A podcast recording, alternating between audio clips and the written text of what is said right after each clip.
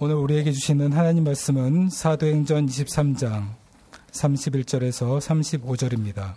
보병이 명을 받은 대로 밤에 바울을 데리고 안디 바드리에 이르러 이튿날 기병으로 바울을 호송하게 하고 영내로 돌아가니라.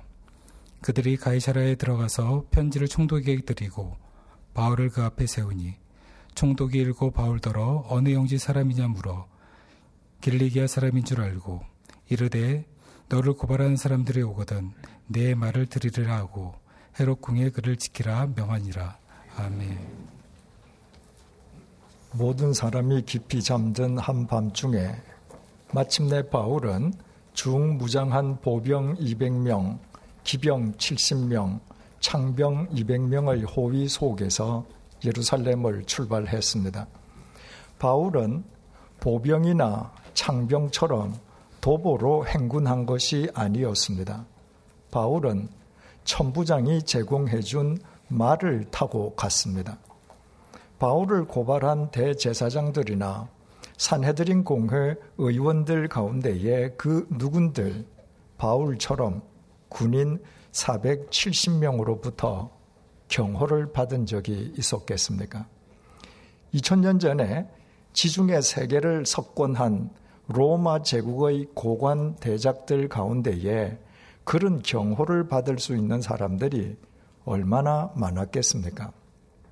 하지만 40여 명의 암살 단원으로부터 바울 한 사람의 생명을 보호하시기 위해서 하나님께서는 암살 단원들보다 10배가 더 넘는 군인들을 동원하신 것입니다.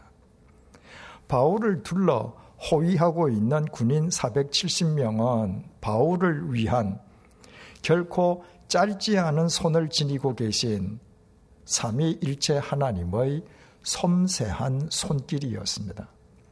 하지만 바울의 예루살렘 출발의 참된 의의는 유태인 암살단의 마수로부터 벗어나기 위한 육체적 피신 그 자체에 있지 않았습니다.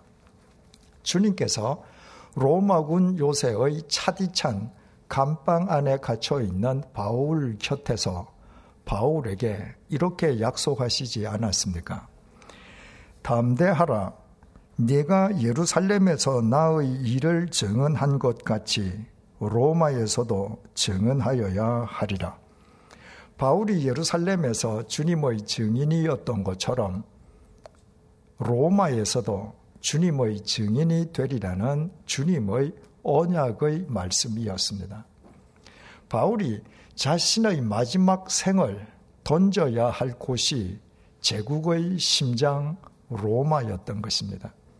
따라서 그날 밤 바울이 군인 470명의 호위 속에서 예루살렘을 출발한 것은 주님께서 언약하신 그 로마를 향해 역사적인 첫 발을 내디딘 것이었습니다. 그렇다면 그날 밤 예루살렘을 출발하는 마상의 바울이 누려설 감격을 어찌 필설로 다할 수 있겠습니까? 주님께서 말씀하셨습니다. 마태복음 10장 29절에서 31절입니다. 참새 두 마리가 한 아사리온에 팔리지 않느냐? 그러나 너희 아버지께서 허락하지 아니하시면 그 하나도 땅에 떨어지지 아니하리라. 너희에게는 머리털까지 다 세신 바 되었나니 두려워하지 말라. 너희는 많은 참새보다 귀하니라. 이 세상 어느 누가 사람의 머리카락을 정확하게 셀 수 있겠습니까? 하지만 우리를 창조하신 하나님께서는 우리 각자의 머리카락 숫자까지 정확하게 세고 계십니다. 하나님께서 우리의 머리카락 숫자 세시는 것이 취미여서가 아니라 하나님께서 그 정도로 우리의 사정과 형편을 세밀하고도 정확하게 알고 계신다는 말입니다. 그래서 주님께서는 제자들에게 이 세상 그 무엇도 어떤 상황 속에서도 두려워하지 말라고 말씀하셨습니다. 우리의 머리카락 숫자까지 정확하게 세시는 그 능력으로 하나님께서 언제나 당신의 방법에 따라 우리를 책임져 주실 것이기 때문입니다. 바울은 지금 자신의 상상을 초월한 하나님의 그 책임져 주심을 직접 확인하고 있는 것입니다. 바울이 군인 470명의 경호 속에서 가이샤라를 향해 아니 주님께서 언약하신 제국의 심장 로마로 향해 첫 발을 내디딜 때 바울의 심장이 터질 듯이 하나님을 찬양하지 않았겠습니까? 보병 200명, 창병 200명의 발자국 소리, 한밤의 정적을 깨뜨리는 기병 70명이 타고 있는 이른 필의 말 발굽 소리는 바울의 귀에 하나님을 찬미하는 우렁찬 코러스로 울리지 않았겠습니까? 바울은 자신의 코끝에 호흡이 남아 있는 한 삼위일체 하나님께 아낌없이 자신을 더 더욱 드리리라 새롭게 다짐했을 것입니다. 주님의 말씀을 쫓아 산 사람이 계속해서 주님의 말씀대로 살아가는 이유가 여기에 있습니다. 주님의 말씀대로 살아본 사람만 성경 말씀이 단순한 인쇄물이 아니라 우리의 삶을 책임져 주시는 하나님의 생명이요 능력임을 확인할 수 있기 때문입니다. 주님의 말씀대로 사느라 때로 불이익을 당하고 원치 않는 고난을 겪을 수 있지만 하나님의 말씀에 의해 하나님께서 하나님의 때에 하나님의 방법으로 책임져 주시는 삶만 그 어떤 후유증도 없는 참된 가치와 의미를 지닌 삶일 수 있음을 아는 것입니다. 주님의 말씀대로 한 번도 살아보지 않고서는 절대로 누릴 수 없는 하나님의 은혜입니다. 오늘의 본문을 보시겠습니다. 31절에서 32절입니다. 보병이 명을 받은 대로 밤에 바울을 데리고 안디바드리에 이르러 이튿날 기병으로 바울을 호송하게 하고 영내로 돌아가니라. 바울을 호송하는 470명의 군인들은 밤새도록 행군해서 이튿날 예루살렘에서 약 60km 떨어진 안디바드리에 도착했습니다.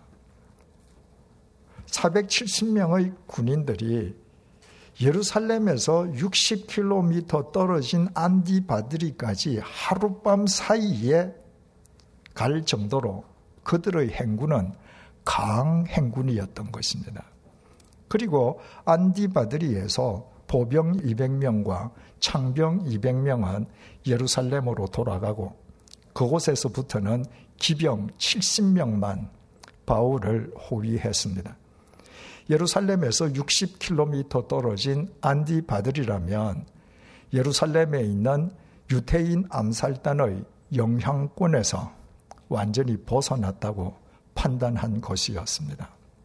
말을 타고 있는 바울은 거기에서부터는 말을 타고 달려가는 기병들과 보조를 맞추어서 약 40km 떨어져 있는 가이사랴로 달려갔습니다. 33절을 보시겠습니다. 그들이 가이사랴에 들어가서 편지를 총독에게 드리고 바울을 그 앞에 세우니 가이사랴에 도착한 기병들은 총독 벨릭스에게 천부장의 편지를 전하고 바울을 그 앞에 세웠습니다. 총독 벨릭스의 법정에 바울을 미결수로 세웠다는 말입니다. 34절을 보시겠습니다. 총독이 읽고 바울들어 어느 영지 사람이냐 물어 길리기아 사람인 줄 알고 총독은 천부장이 보낸 편지를 읽었습니다.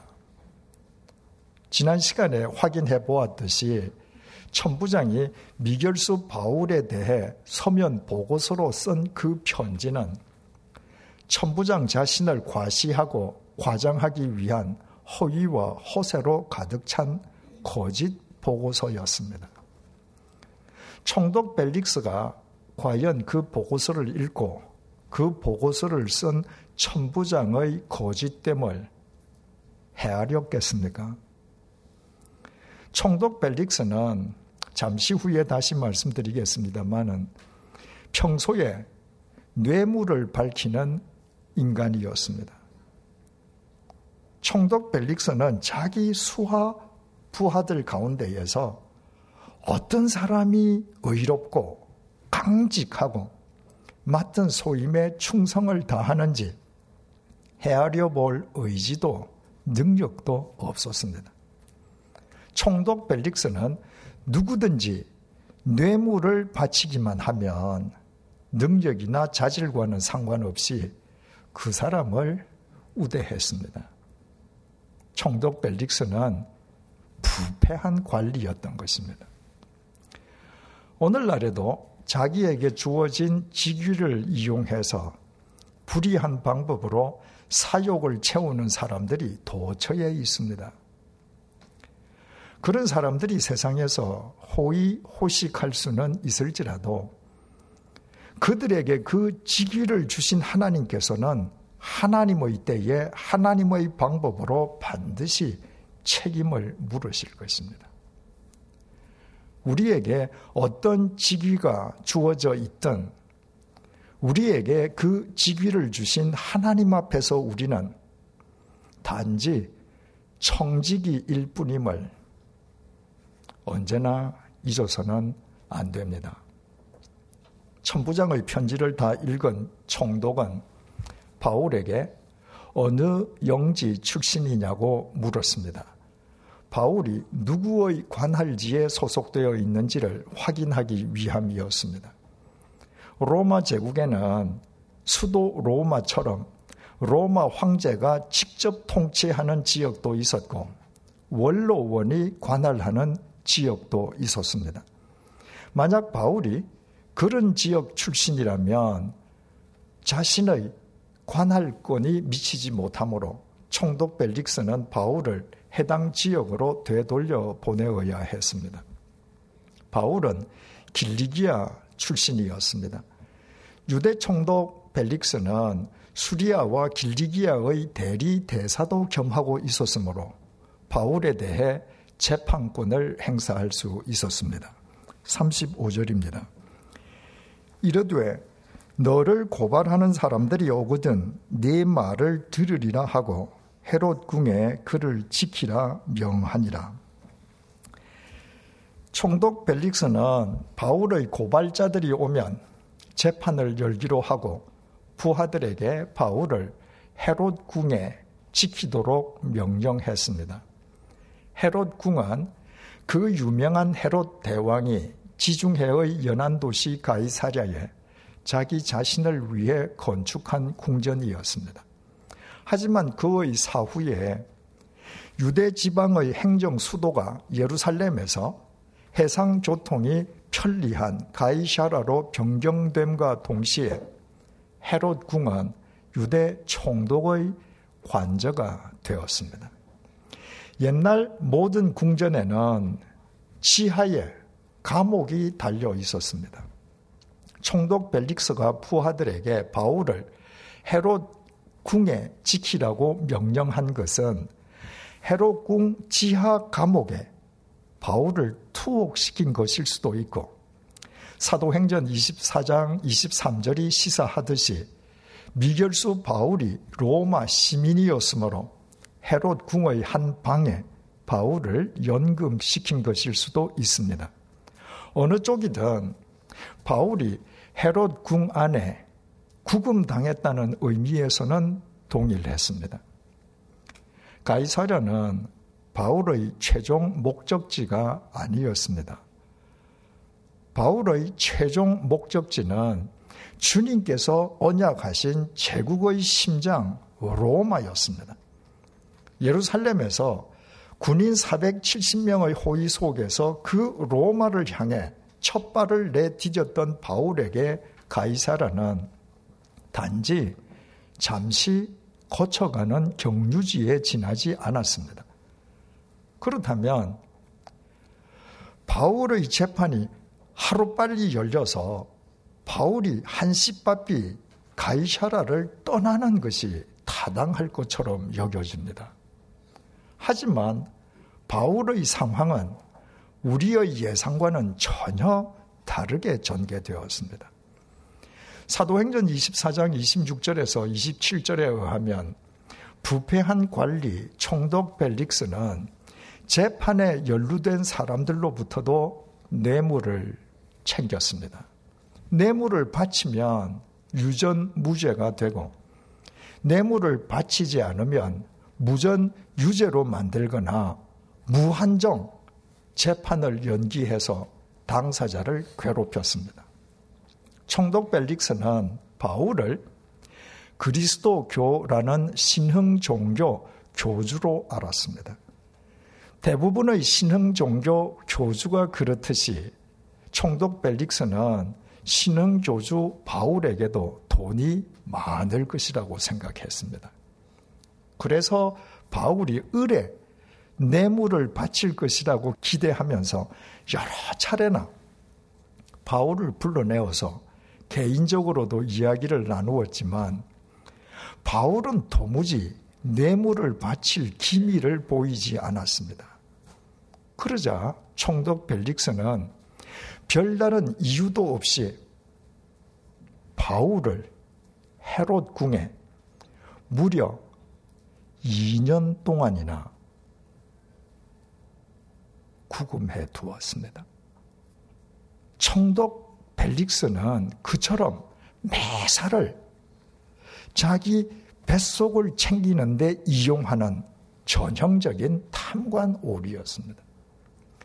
그 탐관 오리 총독 벨릭스 때문에 로마를 향해 출발해야 할 바울이 할 일 없이 2년 동안 가이샤라의 헤롯 궁에 구금당해 무려 2년을 허송세월했다고 하는 것은 아무리 생각해도 언뜻 이해하기가 어렵습니다. 바울의 로마 행은 바울 자신의 개인적인 계획이 아니라 주님께서 바울에게 언약하신 주님의 뜻이었습니다. 그렇다면 바울은 속히 가이샤라를 떠나 하루라도 빨리 로마에 도착해야만 했습니다. 그런데도 바울은 탐관 오리 총독 벨릭스에게 가로막혀서 2년 동안이나 헤롯 궁에 할 일 없이 갇혀 있었어야만 했다는 것을 대체 어떻게 이해해야 하겠습니까? 그것은 조금도 어려운 난제가 아닙니다. 바로 그것이 인간의 상상을 초월한 주님의 섭리였습니다. 바울은 까닭 없이 가이샤라의 헤롯 궁에 2년 동안 구금당해 허송세월한 것이 절대로 아니었던 것입니다. 바울은 그동안 세 차례에 걸쳐 지중해 세계를 누비고 다니면서 전도 여행을 했습니다.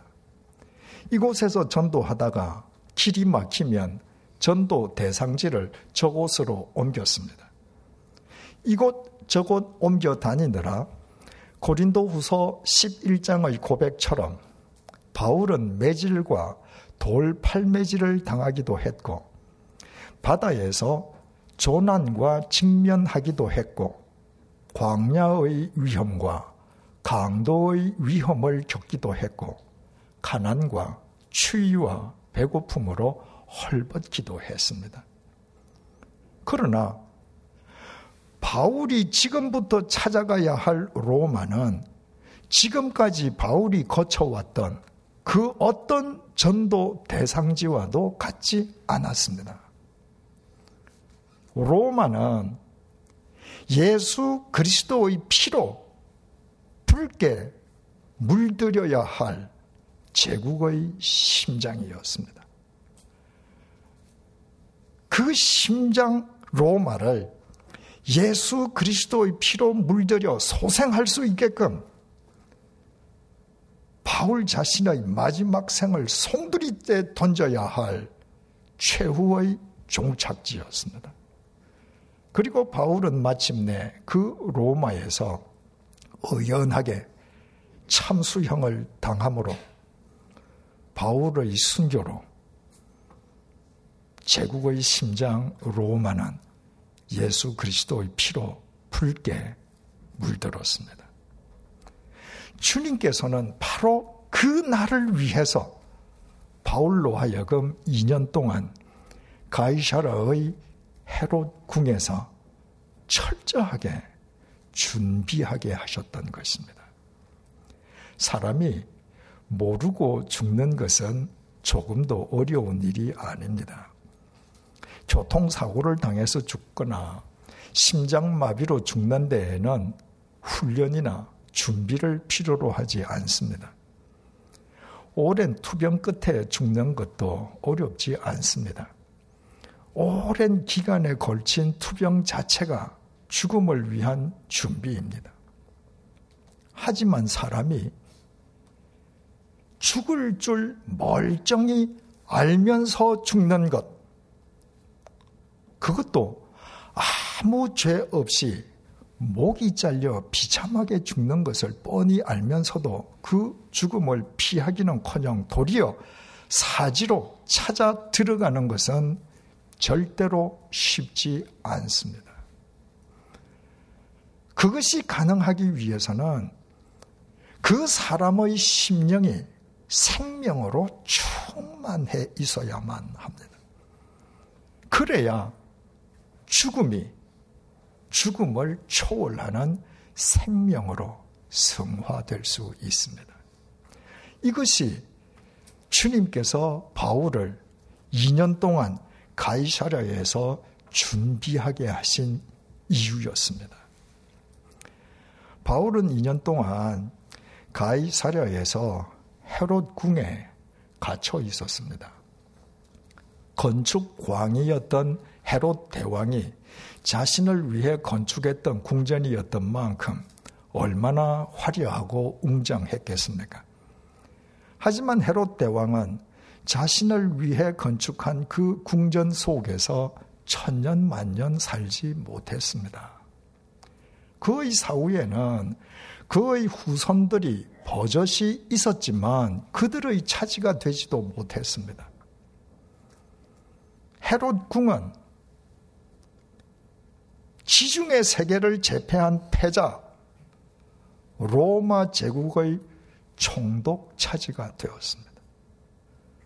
그리고 오늘날에는 로마 제국도 헤롯 궁도 다 사라지고 없습니다.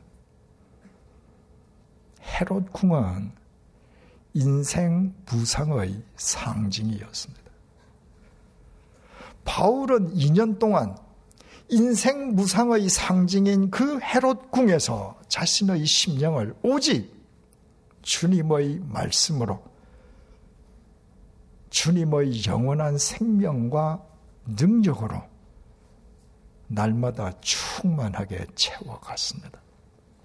고린도 후서 4장 16절을 통한 바울의 고백을 빌리자면 그 2년 동안 바울의 겉사람은 예전보다 더 낡아졌지만 바울의 속사람은 주님 안에서 날로 더욱 강하고 새로워졌습니다. 그리고 그 바울이 마침내 로마에서 주님을 위해 참수형을 당함으로 제국의 심장을 예수 그리스도의 피로 붉게 물들여 주님 안에서 소생하게 했습니다. 바울 자신이 죽음으로 로마 제국을 새롭게 했을 뿐만 아니라 바울 자신도 영원히 살았습니다. 바울의 심령이 주님의 영원한 생명으로 충만하지 않았던들 가당 차났을 일이었습니다. 바울은 전형적인 탐관오리 총독 벨릭스에게 뇌물을 바치지 않았다는 죄 아닌 죄 때문에 무려 2년 동안 헤롯 궁에 구금당해 있어야만 했습니다. 하지만 그 2년 동안의 기간은 바울을 위한 주님의 특별하신 은혜의 기간이었습니다. 그 2년 동안 바울의 심령은 주님의 생명으로 농익을 대로 농익어 마침내 죽어서 도리어 영원히 살고 영원히 살리는 영원한 생명의 통로가 되었습니다. 그래서 바울은 참수형을 당하기 전에 로마의 지하 감옥에서 우리에게 이렇게 권면합니다. 빌립보서 4장 4절 말씀입니다. 주 안에서 항상 기뻐하라. 내가 다시 말하노니 기뻐하라. 바울은 어떤 상황이든 주님 안에서 반드시 합력해서 선으로 귀결된다는 사실을 자신의 믿음과 삶의 경험으로 분명히 알고 있었습니다. 인간의 지식과 판단을 초월하는 하나님의 섭리는 언제나 신묘막측하기 때문입니다. 그래서 바울은 자신이 원치 않는 상황 속에서도 범사에 감사할 수 있었고 항상 기뻐할 수 있었습니다. 그런 의미에서 2년에 걸친 헤롯 궁의 구금 생활 역시 바울에게는 크나큰 감사와 기쁨의 조건이었던 것입니다. 의를 행하고 불의와 타협하지 않았다는 이유로 지금 자기 인생이 억울하게 헤롯 궁에 구금당해 있습니까? 경제적이거나 건강상의 이유로 지금 자기 인생이 원치 않는 헤롯 궁에 갇혀 있습니까? 그렇다면 도리어 하나님께 감사하고 기뻐하십시다. 그 헤롯 궁으로 우리를 이끌어 들이신 분이 주님이심을 잊지 마십시다.